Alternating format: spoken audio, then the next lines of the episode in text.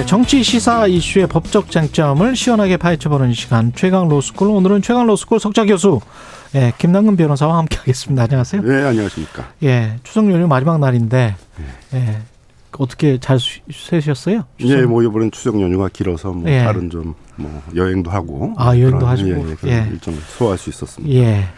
뭐 오늘도 뭐 쉬지 못하는 자영업 하시는 분들은 굉장히 또 많을 거고 중소기업도 뭐 안 쉬, 안 쉬거나 못 쉬거나 뭐 이런 분들 있을 것 같은데 오늘 이야기는 중소기업 소상공인들의 단체 협상권 이게 단체 협상이 노동자들이 아닌데 단체 협상권 이게 무슨 말이죠?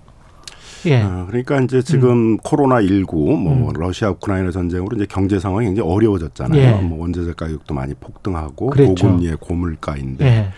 근데 대기업과 거래하는 중소기업이나 자영업자의 경우에는 그 거래 조건이 하나도 변동이 안 되니까 음. 그 삼고의 그 경제 위기 상황들을 그냥 다 떠안게 돼 버린단 말이에요. 그렇죠. 거래 조건이 굉장히 악화되게 됐죠. 예. 그래서 거래 조건 개선을 하기 위해서는 그 중소기업이나 자영업자 한 명 한 개한 개씩이 대기업 본사하고 협상을 하는 건 어려우니까 음. 그 중소기업 단체, 자영업자 단체를 구성해서 단체 협상을 할 수 있게 해달라라는 거죠. 뭐 쉽게 얘기하면 이제 노동조합이 그런 거죠. 음. 노동조합도 150년 전에는 이제 단체 협상을 요구하게 되면 이제 담합행위라고 해서 처벌을 받았거든요. 그랬군요. 근데 이제 150년 전서부터는 이제 그 노동조합에 대해서는 그렇게 집단으로 거래 조건을 개선하기 위한 그러니까 임금이나 이런 게 이제 결국 거래 조건이 되는 그렇죠. 거잖아요. 예. 개선하기 위한 이제 단체 협상권을 인정하는 것이 오히려 국가 전체적으로는 이제 소득의 맞다. 적정한 분배와 뭐 내수 경제 활성화 뭐 이런 것에 더 도움이 되고 음. 그런 사회 양극화나 갈등 이런 걸 예방하는 데 도움이 된다 그래서 이제 그걸 허용하는 쪽으로 왔었잖아요. 그랬죠. 근데 초, 최근에는 이제 중소기업이나 자영업자 중에도 이제 그런 종속적인 자영업자, 대기업과의 거래에서 종속적인 납품 거래를 하는 데가 많아지니까 그러네요. 그런 부분에 대해서는 이제 단체 협상권을 부여해서 거래 조건을 개선하도록 하자라는 이제 요구가 나오고 있는 것이죠. 일대일로 하면은 사실은 제대로 임금을 못 받거나 복지 혜택을 못 누릴 가능성이 높고 어 이거는 뭐 보수나 진보를 떠나서 미국의 경제학자들이 하는 이야기인데 어 70년대 이후에 미국의 제가 다시 한번 말씀드리지만 보수나 진보 다 경제학자들이 하는 이야기가 그 인플레이션이 굉장히 좀 저하됐었던 시기가 우리가 있었잖아요. 디플레이션 시기가 있었는데 그게 노동조합의 약화와 딱 맞물려요. 그래서 노동조합이 약화가 되면서 임금 협상이 약화가 되니까 임금 상승이 덜, 늘- 덜 일어나고 그러면서 인플레이션도 잦아들고 그러면서 디플레이션으로 오히려 가버리는 거예요. 사람들이 소득이 증가를 못하니까 뭐 그런 이야기를 합니다. 이거는 학문적인 거예요. 예. 이제 비슷한 거죠. 예, 비슷한 거예요. 지금 중- 이게. 중소기업이나 자영업자들이 예. 거래 조건을 개선을 못하니까 또 예. 그들이 고용하고 있는 노동자들이 많잖아요. 예. 그렇죠. 그럼 중소기업이나 자영업자에 고용된 노동자들은 실질 임금이 굉장히 가- 감소하는 거죠. 그렇지. 근데 대기업들은 이제 많은 이익들을 얻게 되니까 어떤 대기업 같은 경우는 일년에 한 3천만 원이 올랐다잖아요. 이번 그렇지. 임금 교섭에서. 예. 그러니까 양극화가 더 심해지는 거죠. 음. 그러면 사회 전체적으로 보게 되게 되면 이런 양극화를 줄여야 되는데 예. 양극화를 줄이는 중요한 수단 중에 하나가 이 대기업과 중소기업, 대기업과 자영업자 사이에서의 이 거래 조건을 개선시키는 것이라는 거죠. 그렇죠. 그러기 위해서는 이제 중소기업이나 자영업자들에게 그런 단체로 협상을 할 수 있는 권리를 줘야 된다는 것이죠. 음. 그래서 지금 개별 협상을 하는데 그거는 이제 거의 의미가 없 다고 봐야 되는 건가요? 그건 이제 뭐 협상이 아니라 이제 강요가 되거나 이제 뭐 다 경영 자료 갖고 와라 얼마나 이익을 보고 있는지 확인해서 내가 허용하는 이익만 허용해 주겠다 뭐 이런 식이 되니까 그건 이제 그렇지. 협상이라고 할 수는 없는 거죠. 아니 근데 경영 자료 갖고 와라 영업이익이 뭐 5%를 넘으면 안 된다 뭐 이런 거 있잖아요. 네. 그런 거를 저도 실제로 취재를 해본 적이 있는데 그렇게 진짜 영업이익을 따지더라고. 진짜로? 그러니까 이제 사실은 중소기업 노동자의 임금 결정은 대기업이 한다고 그러잖아요. 네. 노무비는 얼마여야 된다, 재료비는 얼마여야 된다, 네. 이유는 얼마 범위 내에서 이- 인정이 된다. 뭐 이렇게 하니까. 독립적인 사업자인데 왜 영업이익을 뭐 4% 5% 자기들이 정해줘? 근데 이제 문제는 그렇게 대기업과 거래를 주로 하는 중소기업이 전체 중소기업의 47%나 되고 예. 어, 프랜차이즈 그 영업을 하고 있는 자영업자가 30만이거든요. 예. 거기다가 대리, 대리점 한 70만 돼요. 그럼. 거기다 또 고용돼 있는 그 노동자들 따지고 그러게 되면 우리 네. 사회에서 굉장히 큰 영향을 미치는 부분인 거죠. 음. 이걸 그러면 어떻게 좀 단체 협상권 같은 거를 법적으로 어떻게 만드는 겁니까? 아니면은 이제 뭐 단적인 거는 가맹점 거래 공정화에 관한 법률. 아. 거기는 이제 단체 협상권이 부여되어 있죠. 예. 그래서 2014년도에 이제 남양유업 사태라고 그래가지고 이제 그 대기업 본사의 갑질일이 문제가 돼가지고 이제 이 맞습니다. 불공정 행위를 개선해야 된다는 사회적 여론이 높았는데요. 예. 그때 도입이 돼서 이제 그 당시에 막 프랜차이즈 본사들이 인테리어를 막 몇 천만 원씩 아, 하는 맞아요, 것들을 맞아요. 가- 예. 강요하고 예. 뭐 편의점 같은 경우는 의무적으로 심야에 그 영업을 하도록 강요를 하고 그렇죠. 그런 이제 네. 불공정 행위들이 많았습니다. 특히 이제 외식업 같은 경우에는 이제 무슨 시중에서 다 파는 건데 이제 그렇지. 무슨 치즈 뭐 단무지 뭐 그렇지. 이런 거를 시중 가격에 다섯 배, 열 배씩 팔고 그래 가지고 이제 그 문제가 많았는데 그런 거를 이제 뭐- 개선하는데 이제 아. 많이 이 단체 협상의 역할을 한 것이죠. 그러네요.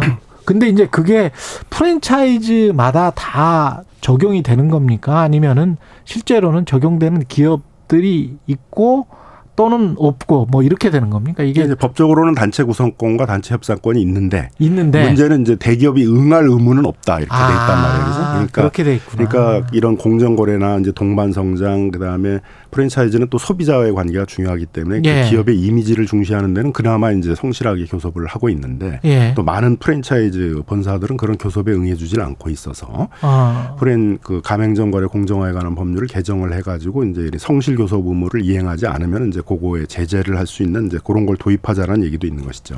이게 부작용 같은 거는 없을까요? 어떻게 보십니까?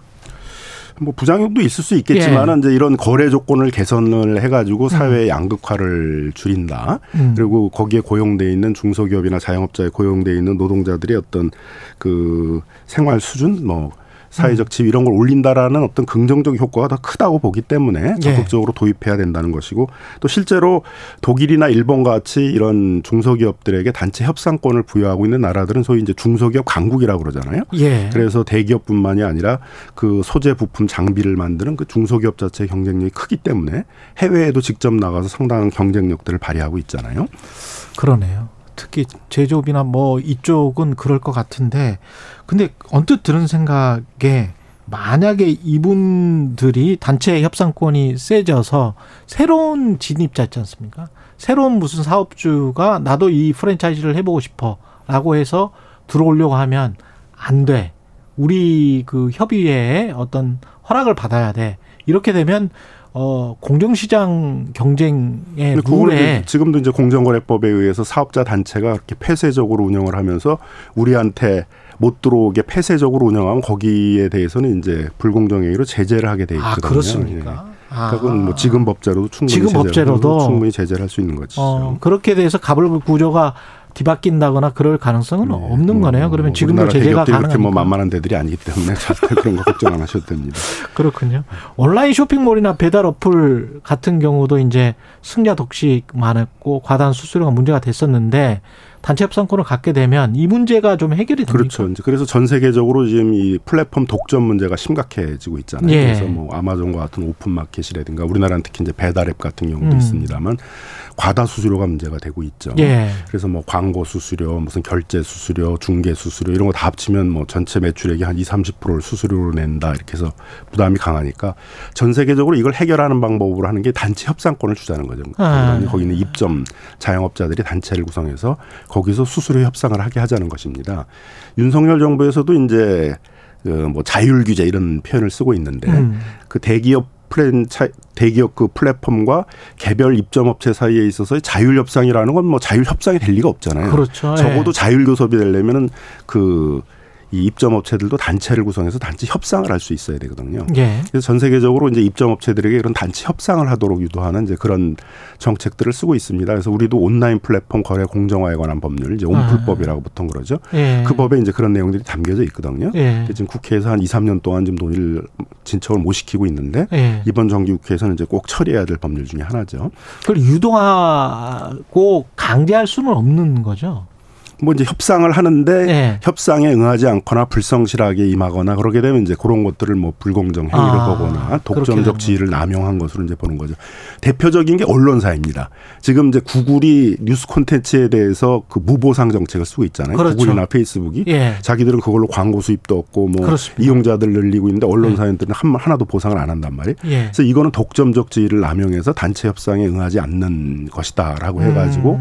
프랑스나 이런 데서는 이제 그걸 독점 남 용행위로 제재를 했고 예. 일본도 최근에 이제 그런 권고를 했거든요. 어. 그리고 캐나다, 호주, 미국 다 뉴스 미디어 협상법이라고 그래가지고 언론사 단체하고 구글이나 페이스북이 협상을 해라 뉴스 콘텐츠를 어떻게 보상할 것인지에 대해서 그렇군요. 그렇게 이제 다 하고 있어요. 그래서 캐나다법에 의하게 되면 구글이 이제 한 1,670억 1년에 예. 그다음에 페이스북이 한 580억 정도를 언론사한테 이렇게 그 수익을 배분하도록 하는 그런 이제 세부 세치까지 만든 상황입니다. 음. 그래서 이 플랫폼 독점 문제 때문에 일어난 여러 가지 어떤 불공정의 문제, 예. 그 독과점의 문제의 해결책으로도 그 약자인 뭐 언론사라든가 네. 이런 입점업체에게 단체 협상권을 줘서 그 거래 조건을 개선하도록 하는 정책들이 추진되고 있는 것이죠. 그 제조업에서도 다른 나라들은 이런 비슷한 거를 하는 거예요? 그렇죠. 이제 일본 같은 경우는 일본 중소기업 협동조합법에는 중소기업 협동조합이 교섭을 하면 성실하게 응할 의무가 있습니다. 아. 그리고 거기에서 체결된 단체 협약에 대해서는 그 협동조합의 구성원이 중소기업에까지 이제 법적 효력이 미치도록 이렇게 되어 있죠. 그 우리나라는 왜 도입이 안 됐었습니까? 아니면 논의가 안 됐었습니까? 그래서 이제 우리나라는 전통적으로 이제 뭐 단결해 가지고 이제 이게 음. 단체적으로 교섭하는 걸 약간 하시- 하던 이제 군사 독점 정권에 있어서의 이제 그런 분위기도 있고, 공산 전체주의 세력일 수 있게 되네요. 음, 그리고 뭐 노동조합에 대해서도 이렇게 뭐 굉장히 적대시하는 네. 정권들이 있었잖아요. 예. 근데 뭐 그거 함께 또 하나는 이제 대기업들의 영향이 굉장히 큰 거죠. 예. 소위 대관 업무라고 그래가지고 이제 그렇죠, 그렇죠. 국회가 열릴 때마다 정기국회 때마다 보게 되면 이제 대기업들이 와가지고 뭐 그 논의되고 있는 정책들, 예를 온라인 플랫폼 거래 공정화에 관한 법리다. 그럼 플랫폼 기업들이 와서 그 의원실 말을 다들 돌아다니면서 그렇죠. 이제 그거에 반대하는 입장 같은 걸 전달을 하고 뭐 예. 또 자기들 나름대로 뭐 혁신 성장론 이런 걸 제시하면서 예. 대기업이나 플랫폼 기업들이 혁신 성장하려고 되면 뭐 규제를 풀어줘 가지고 이런 사업을 자유롭게 할 수 있어야 되는데 뭐 예. 입점 업체하고 협상하도록 하고 그렇게 되면 이제 뭐 발목이 잡힌다 뭐 이런 음. 식의 이제 막 논리를 펴가지고 예. 그 국회에서의 어떤 입점이나 그 입법이나 이런 것들을 이제 저지하고 있는 것이죠. 행정부 내에서도 사실은 생각해 보니까 산자부는 대기업 위주의 어떤 지원을 하는 것 같고 산자부는 그렇게 말은 안 하겠지만 중소기업부는 중소기업을 지원을 하는 것 같고 근데 산자부가 늘 위에 있었던 것 같거든요 행정부의 서열상 그러면서 이제 대기업 위주의 구조를 행정부에서도 좀 뒷받침해 준 게 아닌가 역대 정부 모두 다 그런 그렇죠. 느낌이 좀 듭니다 사실은 그러니까 어떤 산업이나 업종은 중소기업들이 주로 하는 데들이 있잖아요. 예. 자동차 부품 업종이다 그러면 그건 자동차 완성차 제조업과 달리 중소기업들이 하는 거잖아요. 그렇죠 그다음에 이제 유통도 보면 중소 유통 자영업자들이 하는 유통 분야가 있는 거고 대형마트처럼 대기업들이 하고 있는 게 있는데 그럼 적어도 중소기업이나 소상공인들이 하는 그런 업종이나 산업들은 중소벤처기업부가 산업 정책을 필 수 있어야 되는데 그렇죠 우리는 그런 업종이나 산업에 대해서도 산업 정책이다 그러면 다 산자부만 그러니까. 하게 돼 있단 말이에요. 예. 중소벤처부는 개별 기업 지원만 하게 돼 있단 말이에요. 그렇죠 하다못해 봉제 인쇄 이런 건 아무 관심도 없어요. 산자부에 가보게 가보게 예. 되게 되면은. 근데 봉제 인쇄 산업 정책도 주로 산자부가 하게 돼 있다는 거죠. 그렇죠 그러다 보니까 중소기업들이나 자영업자들이 있는 그 업종이나 산업도 산업 정책을 펴서 어떤 그 산업을 혁신시켜야지만 거기에 있는 중소기업이나 자영업자들도 성장할 수 있는 것인데 음. 산업 정책은 그대로 두고선 개별 기업만 지원한다 그래 가지고는 이 해결되기가 아니지. 어렵다는 거죠. 예. 그래서 그 개별 중소기업이나 개별 자영업자들이 아니라 그들이 속한 업종이나 산업 전체를 보면서 음. 행정을 하는 그런 게 중소벤처부에서 안 된다는 것이죠. 융합형으로 좀 해야 될 것 같네요. 그래서. 공제, 뭐 인쇄, 수제화 이런 건 서울 같은 도심 제조업에서는 굉장히 중요하거든요. 서울 같은 그렇죠. 데서는 네. 그 정책을 누가 하냐면 서울시가 하는 거예요. 산자부 관심 있겠어요. 뭐 중기부는 할 수가 없고 법적으로. 예. 여기까지 말씀 듣겠습니다. 최강 로스쿨의 김남근 변호사였습니다. 고맙습니다. 예, 감사합니다. 예, 10월 3일 화요일 KBS 일라디오 최경영의 최강 시사였고요. 내일 아침에 다시 돌아오겠습니다. 고맙습니다.